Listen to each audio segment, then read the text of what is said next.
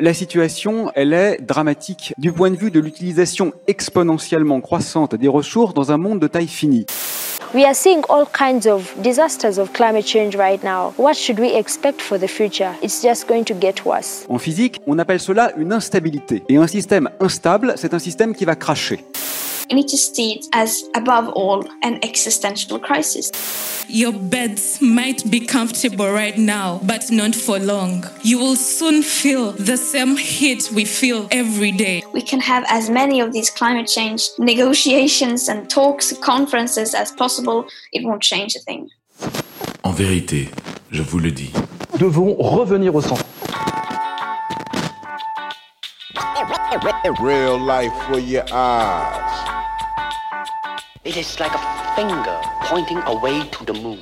Bonjour, bienvenue dans Sagesse et Morito, le podcast où le monde et nos convictions s'interrogent, s'enrichissent, se critiquent à la lumière de la sagesse biblique. De Bruxelles à Montréal, en passant par la France et sa capitale, Christelle, Jean-Christophe et Léa vous invitent dans leur conversation à la recherche de l'essence au-delà des apparences.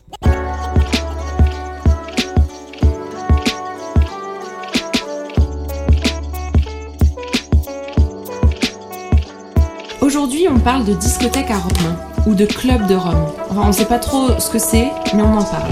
Crise environnementale et problème moral. Est-ce que c'est encore pertinent en fait de parler de bien et mal? Ouais, je lisais euh, dernièrement le livre, je pense, qui m'a fait le plus peur de toute ma vie. C'est un auteur américain qui s'appelle David Wallace Wells. Euh, le livre s'appelle The Uninhabitable Earth Life After Warming. Euh, je sais pas si ça a été traduit en français. Dans le fond, ce que ça veut dire, c'est la Terre inhabitable et la vie après le réchauffement. Puis, euh, dans le fond, sa thèse, c'est qu'on on, a un petit problème de perception au niveau de la crise environnementale, dû au fait qu'on reparle, on parle toujours des cibles du GIEC euh, par rapport à garder un maximum de réchauffement planétaire de 2 degrés. Avec cette, cette approche-là, c'est que euh, 2 degrés, c'est un, c'est un plancher en ce moment. Enfin, on, on a déjà dépassé euh, euh, la barre des 2 degrés. Donc, c'est pas un plafond en termes de réchauffement. Puis 2100, ben, il va avoir 2101, puis il va avoir 2200, puis il va avoir des siècles aussi après euh, réchauffement. Donc, qu'est-ce qui se passe si on parle de 7 degrés en 2200? De quoi va avoir l'air la Terre? Et euh, qu'est-ce que ça implique pour l'humanité? Et c'est vraiment terrifiant. C'est vraiment, on parle là de euh, non seulement du réchauffement climatique, mais de famine généralisée, de montée des eaux. Qu'après 100 ans de fond glacier, de, de, de c'est euh, tous nos, nos, nos, euh, littoraux qui vont être affectés, des incendies de forêt, perte d'eau potable, puis effondrement économique. Et, tout ça, c'est un, un concept apocalyptique, une image apocalyptique, mais dans un langage scientifique euh, Ouais. très euh, euh, prosaïque. Donc c'était vraiment, vraiment euh, terrifiant de, de lire tout ça.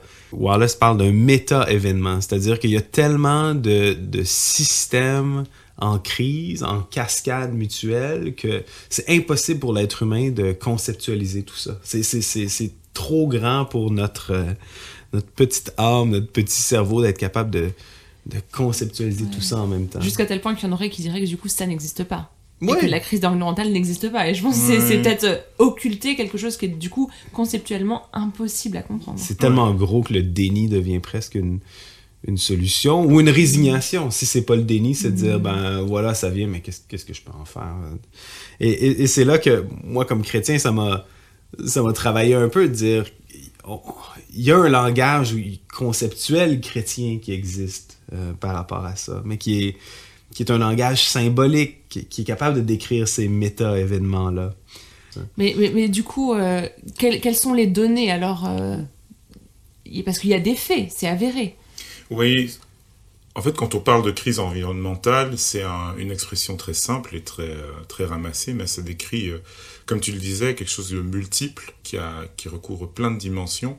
Il y a un, un autre ouvrage qui a été euh, écrit récemment euh, par un, un auteur américain scientifique qui s'appelle euh, Jared euh, Diamond Oui. et qui est euh, tout aussi euh, effrayant ou anxiogène, puisque le, le titre du, du, du- du livre, c'est Collapse. Hmm. Euh, donc, l'effondrement. Et, et donc, il, il entreprend de, de, de, de, faire une vue, euh, un survol de, de ce qu'on entend par crise environnementale, en fait, et des diverses dimensions. Et, euh, et, en fait, quand tu, quand tu creuses, ça recouvre quand même énormément de choses. On parle de, de problèmes liés à la population, à la surconsommation, le fait que bah, le pétrole ne sera plus euh, disponible, en tout cas pas en mmh. suffisance pour euh, mmh. survenir aux besoins, en tout cas de l'ampleur dans, dans, dans, laquelle on, on, on l'utilise, l'érosion des sols, le fait que les sols seront de moins en moins fertiles, le fait que l'approvisionnement en alimentation va devenir de plus en plus complexe, le fait que dans la nature, il y a des substances toxiques qui vont s'accumuler dans les sols et dans les eaux. J'en passe et des meilleurs. Donc quand tu regardes, en fait, et, chacun de ces problèmes que j'ai mentionnés est multiple en soi et extrêmement, il est extrêmement compliqué de voir comment on peut, on peut le régler. Alors si la crise environnementale, ça se ramenait à, à un problème, le problème du pic pétrolier par exemple, peut-être mmh. que un effort concerté euh, de, de, de l'ensemble de la planète pourrait arriver à régler le problème en quelques années. Mais non seulement les problèmes sont multiples, mais en plus ils s'aggravent et se nourrissent les uns les autres. Mmh. Donc c'est vraiment dramatique en fait quand on regarde, c'est une multicrise. Et tout ça, en fait, s'aggrave, non seulement devient de plus en plus grave, mais en fait, à vitesse exponentielle. Donc c'est vraiment... Euh, pff, on, on voit pas on voit pas euh, en tant qu'être humain, ça dépasse en fait notre entendement. Il y a un auteur français qui, euh, Pablo Servigne, qui, euh, qui a écrit euh, là-dessus, qui est assez connu, qui explique qu'en fait ça dépasse notre notre mmh, mmh. notre entendement et c'est c'est pour ça que c'est si difficile pour nous d'appréhender les solutions. C'est pas juste individuel, c'est aussi collectif. Donc comme mmh. comme tu le dis j'y sais, ça, ça dépasse euh, les mesures euh, de, de, de, notre entendement. Et d'ailleurs, on parle de, de langage apocalyptique et, et cette notion aussi d'apocalypse, de fin du monde, ça aussi, ça fait peur. Ça, mmh. ça a créé euh, tout un tas de, de films euh, apocalyptiques euh, ces, ces, dernières années. Ouais, ouais. Tous les films de 2012, tous les films de, de fin du monde. Et, et, et, je pense que ça, ça crée en fait une, une fascination mmh. parce qu'on se rend bien compte que c'est une partie de réalité et en même temps ça, ça crée euh, une volonté de, de, déni et de rejet de dire mmh. non non mais ça c'est juste parce que c'était euh, dans la Bible qui est un livre euh, hyper vieux mmh. écrit mmh. il y a des, des millénaires et, et c'est un peu poussiéreux et c'est ça, ça tient plus du mythe que, que de la réalité.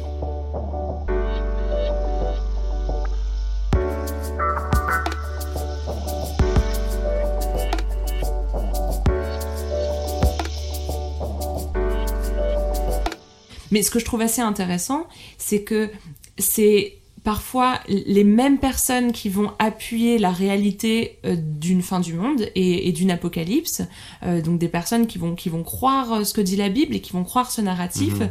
qui vont aussi se dire, oui mais en fait, pourquoi on prendrait soin de notre environnement?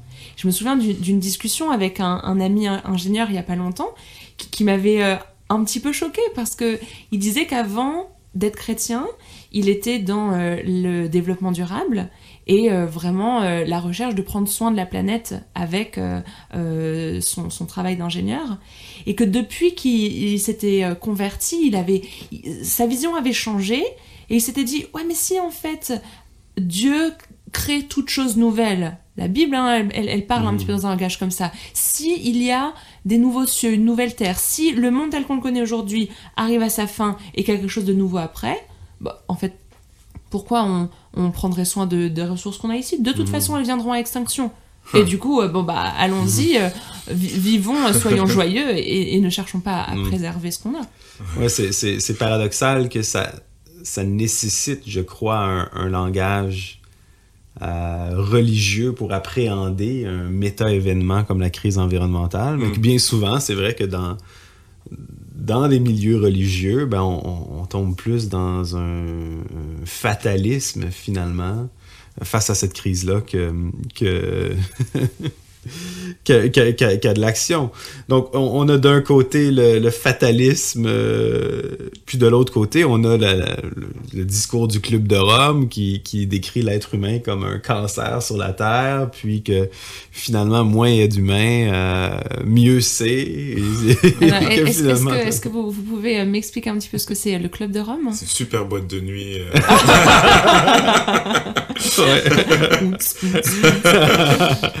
c'est un mouvement intellectuel qui, euh, euh, qui s'est euh, constitué dans les années 60, en fait. et ils ont ensemble, bon, on appelle ça Club de Rome simplement parce que leur, leur, bureau était basé à Rome.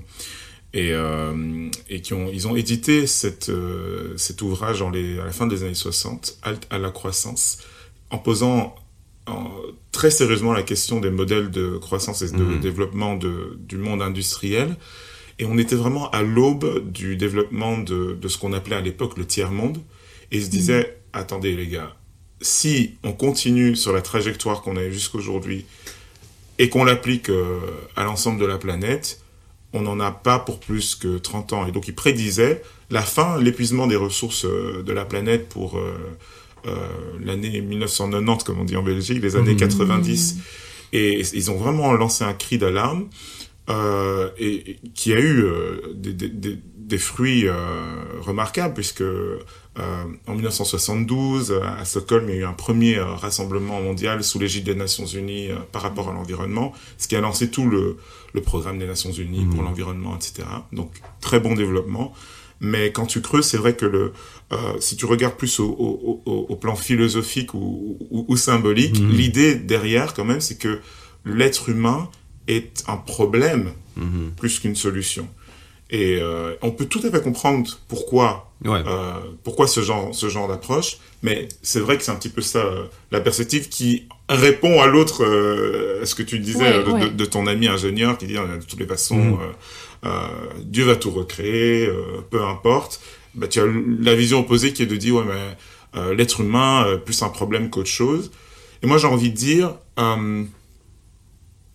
si tu te replaces dans une, une conception euh, euh, bah, biblique euh, de, de, de, de, la réalité, la, la, Bible, au fond, qu'est-ce que c'est? C'est un grand récit mm-hmm.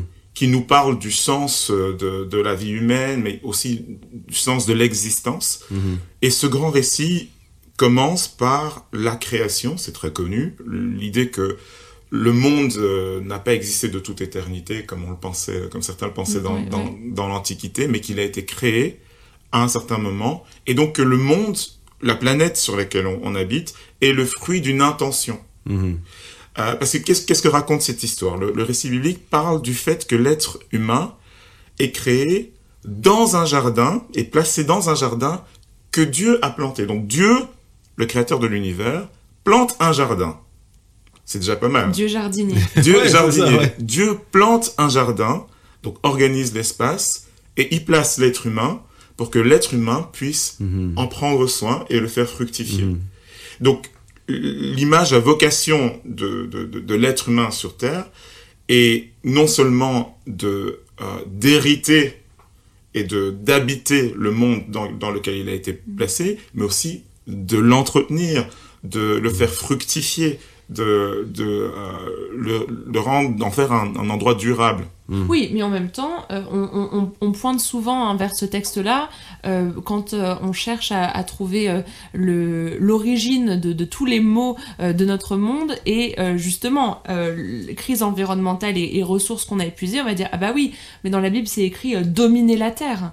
Ah bah oui, c'est vrai, c'est vrai. Dieu, Dieu, vrai, ouais. Dieu, qui demande du coup aux, aux, gens de dominer, bah on voit ce que ça donne. Une domination en plus euh, marquée par euh, peut-être un certain égoïsme et puis euh, une certaine volonté égocentrée. Bah, bah, du coup, on massacre la terre. Donc en fait, Dieu nous plante dans un jardin, mais pour ensuite faire n'importe quoi. Ouais, je, je pense qu'il faut d'un côté, il faut retourner un, un ou deux chapitres en arrière, le récit de la Genèse euh, pour ceux qui ne savent pas, dans le fond, la Genèse, ça veut simplement dire le commencement. C'est le premier livre de la Bible. Ça parle, les premiers chapitres parlent de justement la création, l'histoire du jardin d'Éden, Adam et Ève et tout ça, c'est au chapitre 3. Puis au premier chapitre, c'est là qu'on a euh, cette idée-là de, de, de, Dieu qui, euh, qui crée la terre en six jours. Puis c'est Euh, dans le fond, les trois premiers jours, il va fixer euh, l'espace, puis les trois, les trois jours suivants, il va fixer, il va remplir cet espace-là.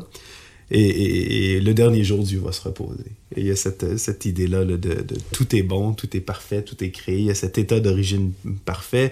Moi, ce que j'aime dans ce, dans ce récit-là, c'est comment euh, on- ça décrit Dieu qui fixe, bon, il établit, il dit, il va, avoir la lumière, il va avoir la noirceur, puis il fixe la, limite entre les deux. Donc, il y a le jour, il y a la nuit. Euh, il crée le ciel et la terre, euh, il fixe une limite entre les deux. Entre, la mer, puis la terre sèche, et il fixe une limite entre les deux. Et donc, il y a cette, limite-là, cet équilibre parfait que Dieu déclare bon, que l'homme va briser. Et quand on retourne après ça dans la question du jardin d'Éden, jardin qui est à la fois, pour moi, c'est c'est le mélange de la nature qui peut nous paraître parfois chaotique, puis de l'ordre. Vraiment, si sais, C'est je ça, un pense que vous, les hein. Français, vous êtes reconnus pour vos jardins aussi, euh, qui, qui sont peut-être plus sur l'ordre que sur la nature, mais il y a cette, ce, ce croisement, là, on n'est pas dans l'artificiel, on n'est pas dans le totalement naturel, et l'homme est placé comme intendant de cet espace-là. Euh, maintenant, le péché, la source du péché dans, dans, dans ce récit-là, c'est quand l'homme, au lieu de reconnaître sa place comme créé à l'image de Dieu, c'est-à-dire imitateur de celui qui, qui crée euh, de l'ordre et qui crée un, espace pour y vivre, euh, se place à la place de Dieu. Et là, se dit, ben, ben, tout ce qui a été créé, ça a été créé pour moi. Et, et c'est là qu'on rentre dans les, dans les dynamiques de domination. Donc, euh, souvent même, on a utilisé le, récit de la chute ou la malédiction pour, euh, pour établir euh, la domination de l'homme sur la femme, ou d'autres récits dans la Genèse pour, pour établir la domination de certains groupes sur d'autres groupes. Quand dans le fond, si on sait lire le texte, le texte nous montre pertinemment que toutes ces, ces, ces dynamiques-là, c'est le fruit du péché, c'est le fruit du mal, c'est le fruit d'une limite qui a été brisée. Alors, et justement, tu, tu, tu parles de, de ce terme péché qui est, qui est pas très très populaire. Hein. On- n'aime pas trop euh, en, en parler, mais, mais on sait pas non plus trop comment le définir. Est-ce que ce serait justement cette, ce principe de, de dépasser la limite? Est-ce que péché, ça veut dire, bon ben, je, je, je fais quelque chose qui, qui n'était pas Mhm. dans mon espace. Je, Mhm. je cherche à, à être euh, maître à la place du Ouais. maître, Dieu à la place de Dieu.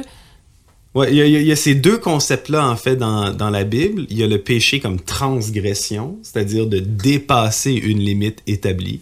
Tu as fait quelque chose que tu ne devrais pas faire. Donc, euh, bon, ben, tu ne voleras point. Euh, Si tu voles, tu voles. tu as transgressé. Mais dans le Nouveau Testament, on parle aussi, il y a un terme qui s'appelle amartia. Le a, c'est tout le temps un, un- un- nom, là, un privatif, et qui signifie simplement euh, rater la cible. Donc, ne pas atteindre ce qui a été euh, décrété. Donc, le péché, c'est à la fois euh, d'aller au-delà de la limite, puis de rater la cible. Puis même si c'est un langage qui peut sonner religieux, ben écoute, quand on parle des cibles environnementales, des cibles de CO2, quand on parle des cibles qu'on se met sur notre propre vie, euh, on comprend tout à fait euh, le concept de péché, de, de, de, de, de, dépenser trop, de polluer trop ou de pas atteindre qu'est-ce qu'on avait, qu'est-ce qu'on avait fixé. Euh, pour moi, la crise environnementale, c'est une illustration euh, frappante de ce concept-là. C'est- pas un concept qui est dépassé. Même c'est un concept qui pourrait nous aider à, à- à mieux euh, appréhender vraiment qu'est-ce qui, qu'est-ce qui est en train de se passer.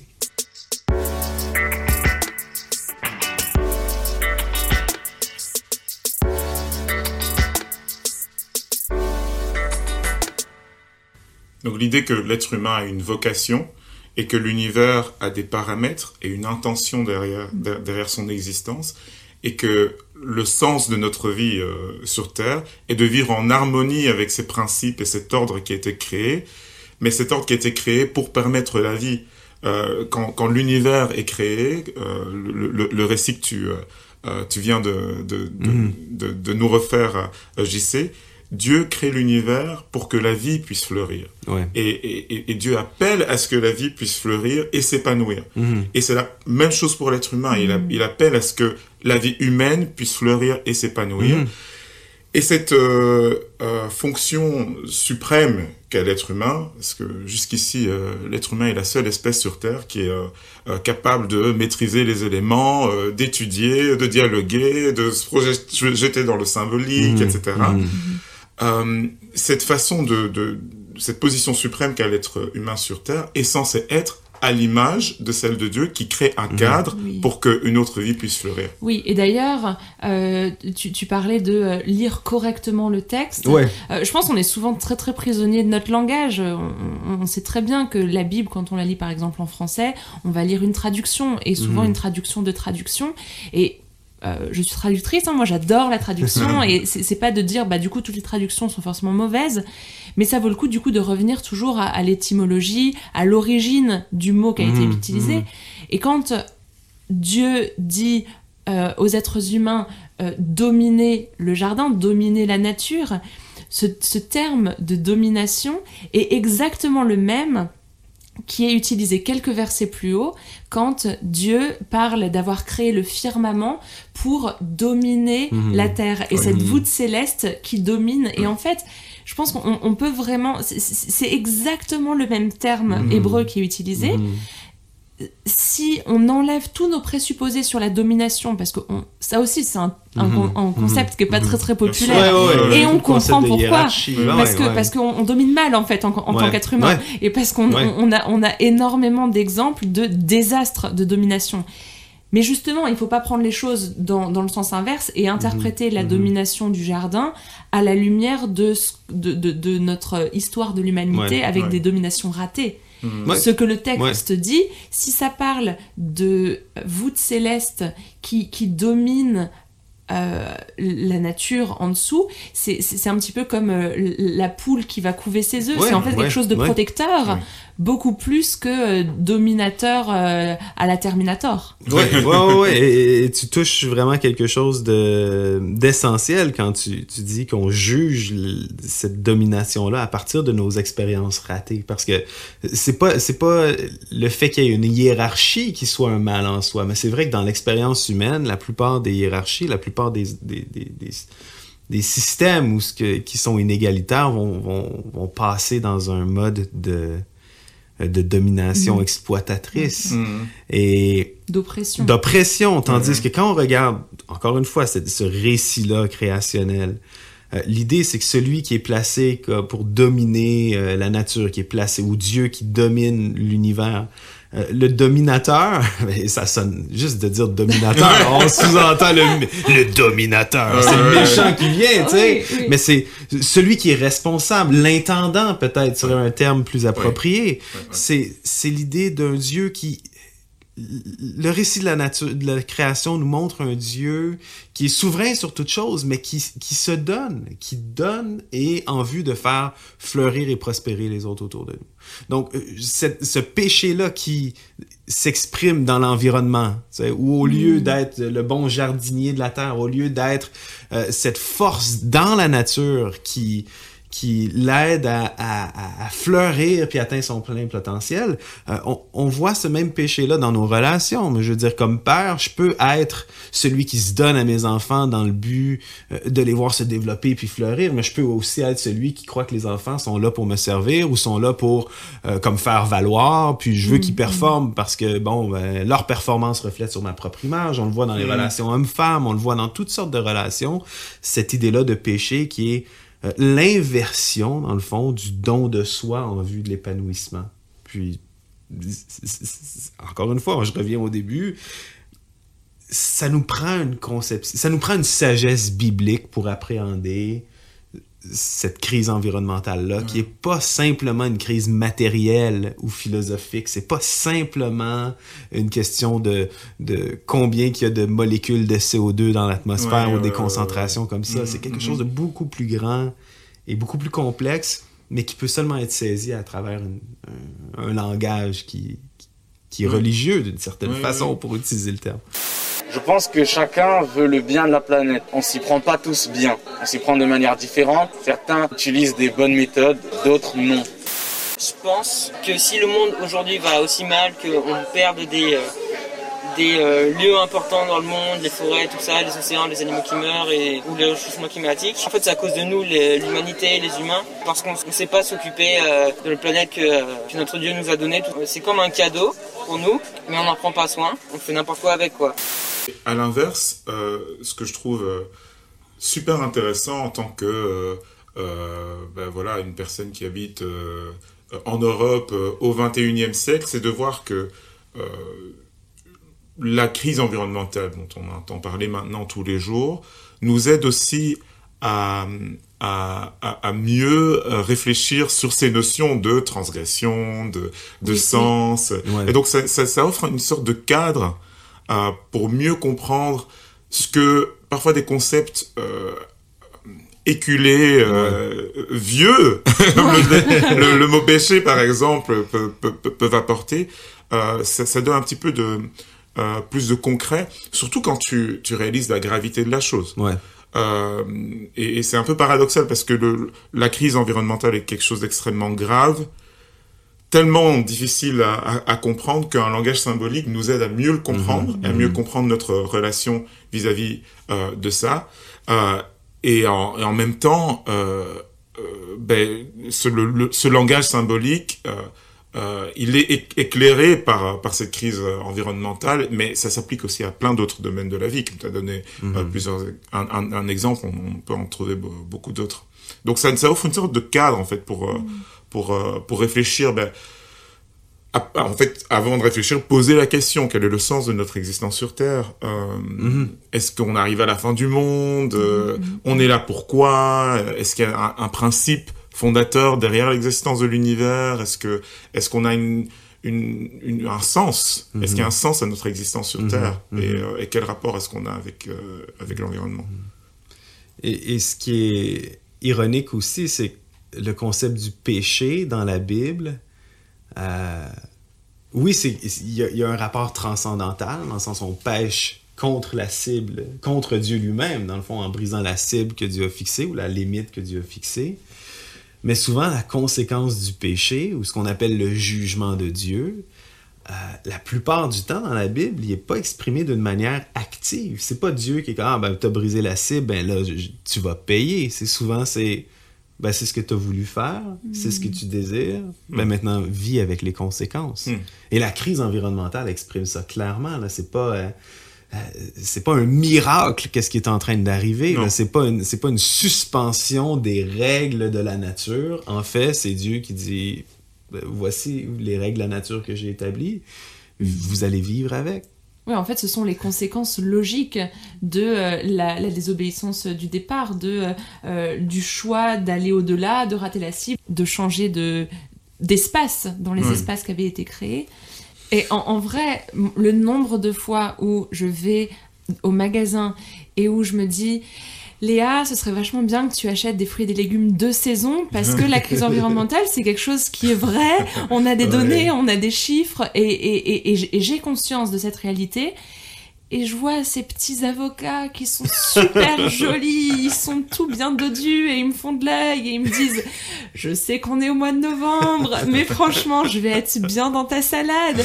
Et je, et je pense effectivement, je- c'est- peut-être bête hein, l'exemple d'un avocat, mais euh, utiliser en fait cette métaphore de la nourriture montre à quel point oui tout ce qu'on parle tout ce qu'on Mhm. qualifie de péché depuis tout à l'heure. C'est pas toujours euh, labellisé euh, mal attention Ouais, ouais, danger. au contraire c'est quelque chose qui, qui, qui fait envie. On se dit ah ouais j'ai- allez j'ai bien mérité un petit avocat au mois de novembre. Allez j'ai bien mérité de euh, d'oublier la réalité de la crise environnementale et puis de juste prendre soin de moi ou ou, Ouais. ou, ou- ou je sais pas. Enfin on, a, on, tous euh, peut-être aussi au niveau des, des entreprises au niveau des, des États il y a, y a toujours d'autres euh, données qui vont peut-être prendre la précédence. On va vouloir peut-être plus les regarder et, et se concentrer là-dessus.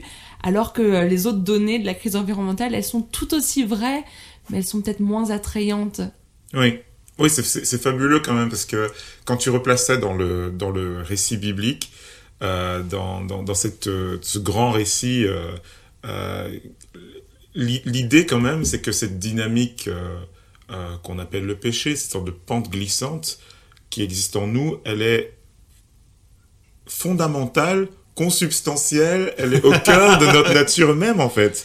C'est un mot, un mot qui est pas agréable à, à entendre dans, dans, dans, notre société, mais qui, qui désigne quand même un mode de fonctionnement de mhm. notre euh, psyché, de notre nature, en fait. On a, on, on, on peut être conscient de la gravité ou, ou, ou du caractère problématique d'un type d'action et de choix, mais quand même euh, faire ce choix euh, parce qu'on voit d'autres intérêts qui sont les, les, les, les nôtres propres. Et mmh. donc ils vont à l'inverse de, de, de, de, la vocation euh, humaine originelle qui ouais. est celle d'être au service ouais. et de créer de l'espace pour que les choses s'épanouissent et, et, qui donc requiert certaines certaines règles.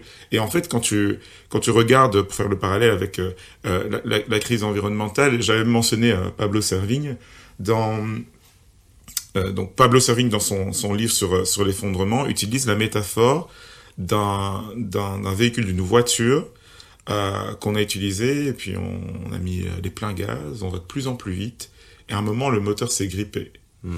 Et donc le moteur s'est tellement emballé que en fait il est bloqué et on, et on, on fonce contre le mur. Mmh. Mais on avance quand même.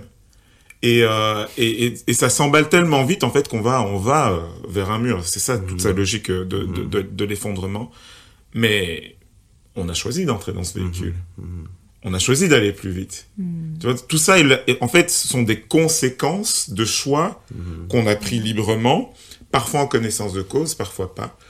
Euh, mais voilà, une conséquence potentiellement désastreuse et donc qui nous pousse à nous poser la question est-ce que cette crise c'est juste quelque chose d'extérieur ou est-ce que cette crise en fait nous rappelle et touche à quelque chose qui est fondamental en nous et qui du coup peut nous aider à éclairer l'ensemble de notre vie individuelle, mais aussi sociétale. Est-ce que c'est le, le, moment où, c'est comme dans, pour reprendre le cliché du moment où ce que tu réalises que tu vas mourir, est-ce que c'est le moment où l'humanité voit le film de sa vie défiler ouais, devant ses yeux? Est-ce que c'est ce moment de remise en question puis d'introspection qu'on doit vivre comme, non seulement comme civilisation, mais comme humanité? Mm.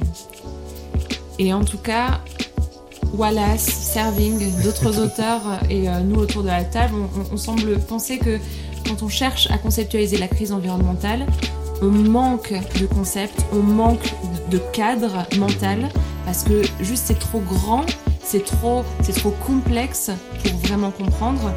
Est-ce que ce qu'on vit aujourd'hui avec la crise environnementale, ce serait pas tout simplement le signe de la persistance d'un problème moral que vit l'humanité depuis le départ mmh. et que la Bible, depuis le chapitre 3, appelle le péché. Mmh.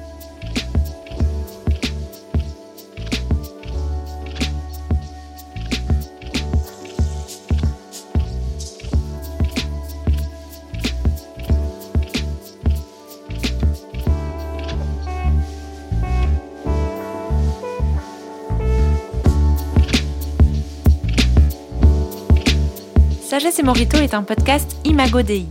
S'il vous a plu, laissez-nous vos commentaires, partagez et parlez-en autour de vous. Pour continuer la réflexion, échanger, débattre et découvrir plus de ressources, rendez-vous sur imagodei.fr.